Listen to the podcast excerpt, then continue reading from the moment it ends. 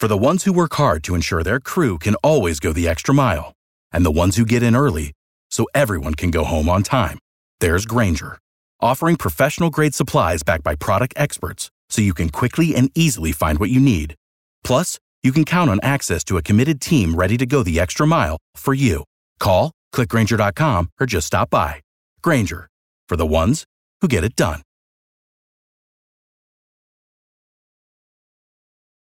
It's a sound you might not be hearing as often nowadays as you used to.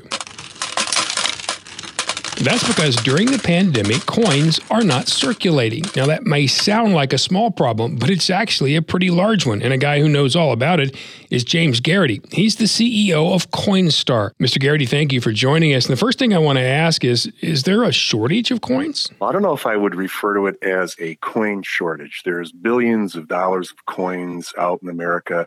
It's just not in the right place for use at this point in time. During the pandemic, as everyone's aware, a lot of retail shops had been closed down, and a lot of folks had been locked down at home with restrictions. So they weren't able to get out and buy their normal daily coffee or their afternoon sandwich for lunch. And those that are cash preferred just hadn't made those transactions. So a lot of the coin is sitting with consumers at home.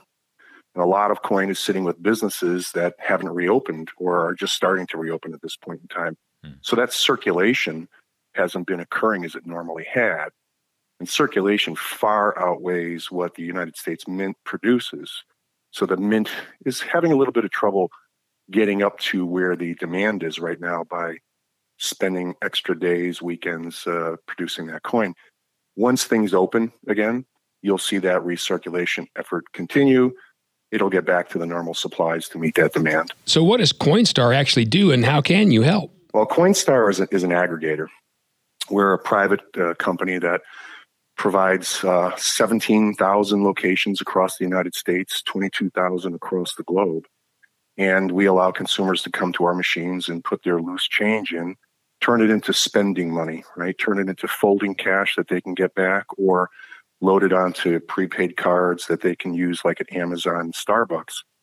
And what we do with that coin once it goes into our machines we pull it out, we sort it, we segregate it by denomination, and then we deposit it either with a financial institution or we go to the Federal Reserve Bank and we get it back into circulation. So if you think about it this way, the US Mint uh, produces three and a half times less what Coinstar recirculates in any given year. So what we're doing is keeping the economy moving with that coin, keeping taxpayer dollars low by not having to produce new coin because coins last for 30 years on average. You know, this is a great opportunity for me to ask something I've always wondered about. Dollar bills wear out. We know that. And the dollar coin came out and you think, hey, that's an easy fix. We'll just replace it with that. But it never really caught on. What what's the deal? Why not? And is that something we are looking at down the road? You are so right. They do. They they only last a few years and that coin's gonna last about 30 years.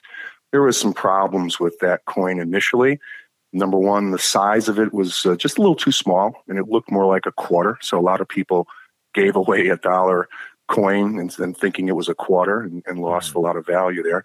Additionally, when you have a piece of paper floating around that's worth the same value, the one dollar note, it's like, well, why would I want to carry this heavy coin when I got this this pretty light dollar to put into my my wallet?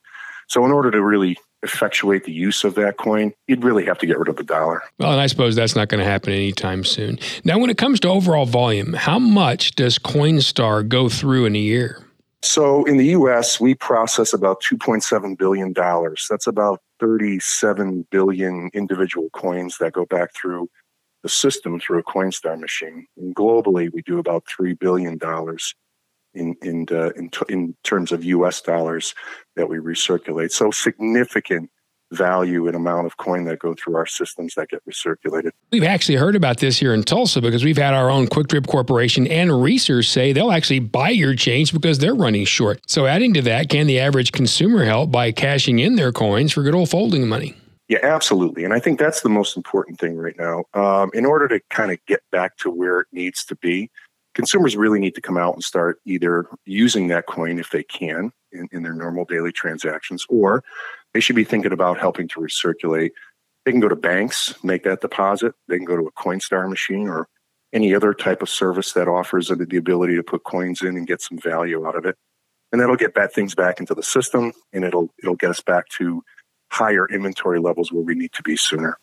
The pandemic is leading to part of the problem with coins not circulating. So, another good question is Are coins safer during the pandemic because paper money, it seems to me anyway, might be more likely to transfer the virus? Yeah, there's been a lot talked about in, in the past, and I think the CDC is pretty clear on it right now the, the, the obviously the most effective way that the virus gets transmitted is person to person through water droplets, particles that are coming out of people's mouths and noses, and very close contact.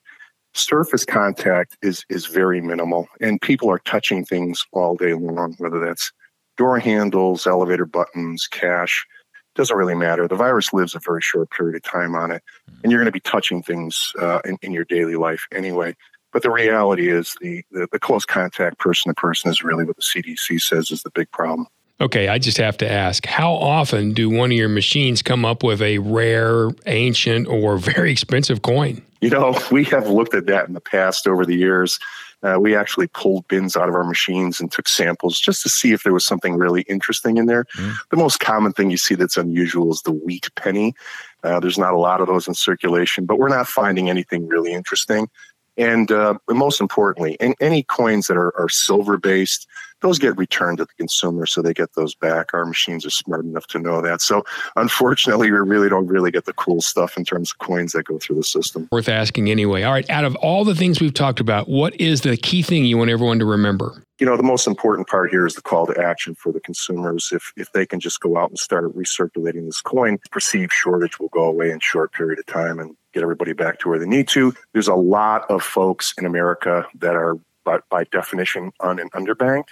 They're cash dependent and they need to use cash. So we need to keep that circulating in the economy and allow them to be able to do that and be equal, if you will, to everyone else who uses credit cards and to be able to accept cash everywhere you go. So we need to get this this ball moving again, and hopefully that'll that'll come in the next couple of months. We hope so too, and we want to thank you for your time. That is James Gaherity, the CEO of Coinstar. Coinstar is now owned by Apollo Global Management, the majority stakeholder in Cox Media Group and KRMG. For the ones who work hard to ensure their crew can always go the extra mile, and the ones who get in early so everyone can go home on time, there's Grainger, offering professional grade supplies backed by product experts so you can quickly and easily find what you need. Plus, you can count on access to a committed team ready to go the extra mile for you. Call, clickgrainger.com, or just stop by. Grainger, for the ones who get it done.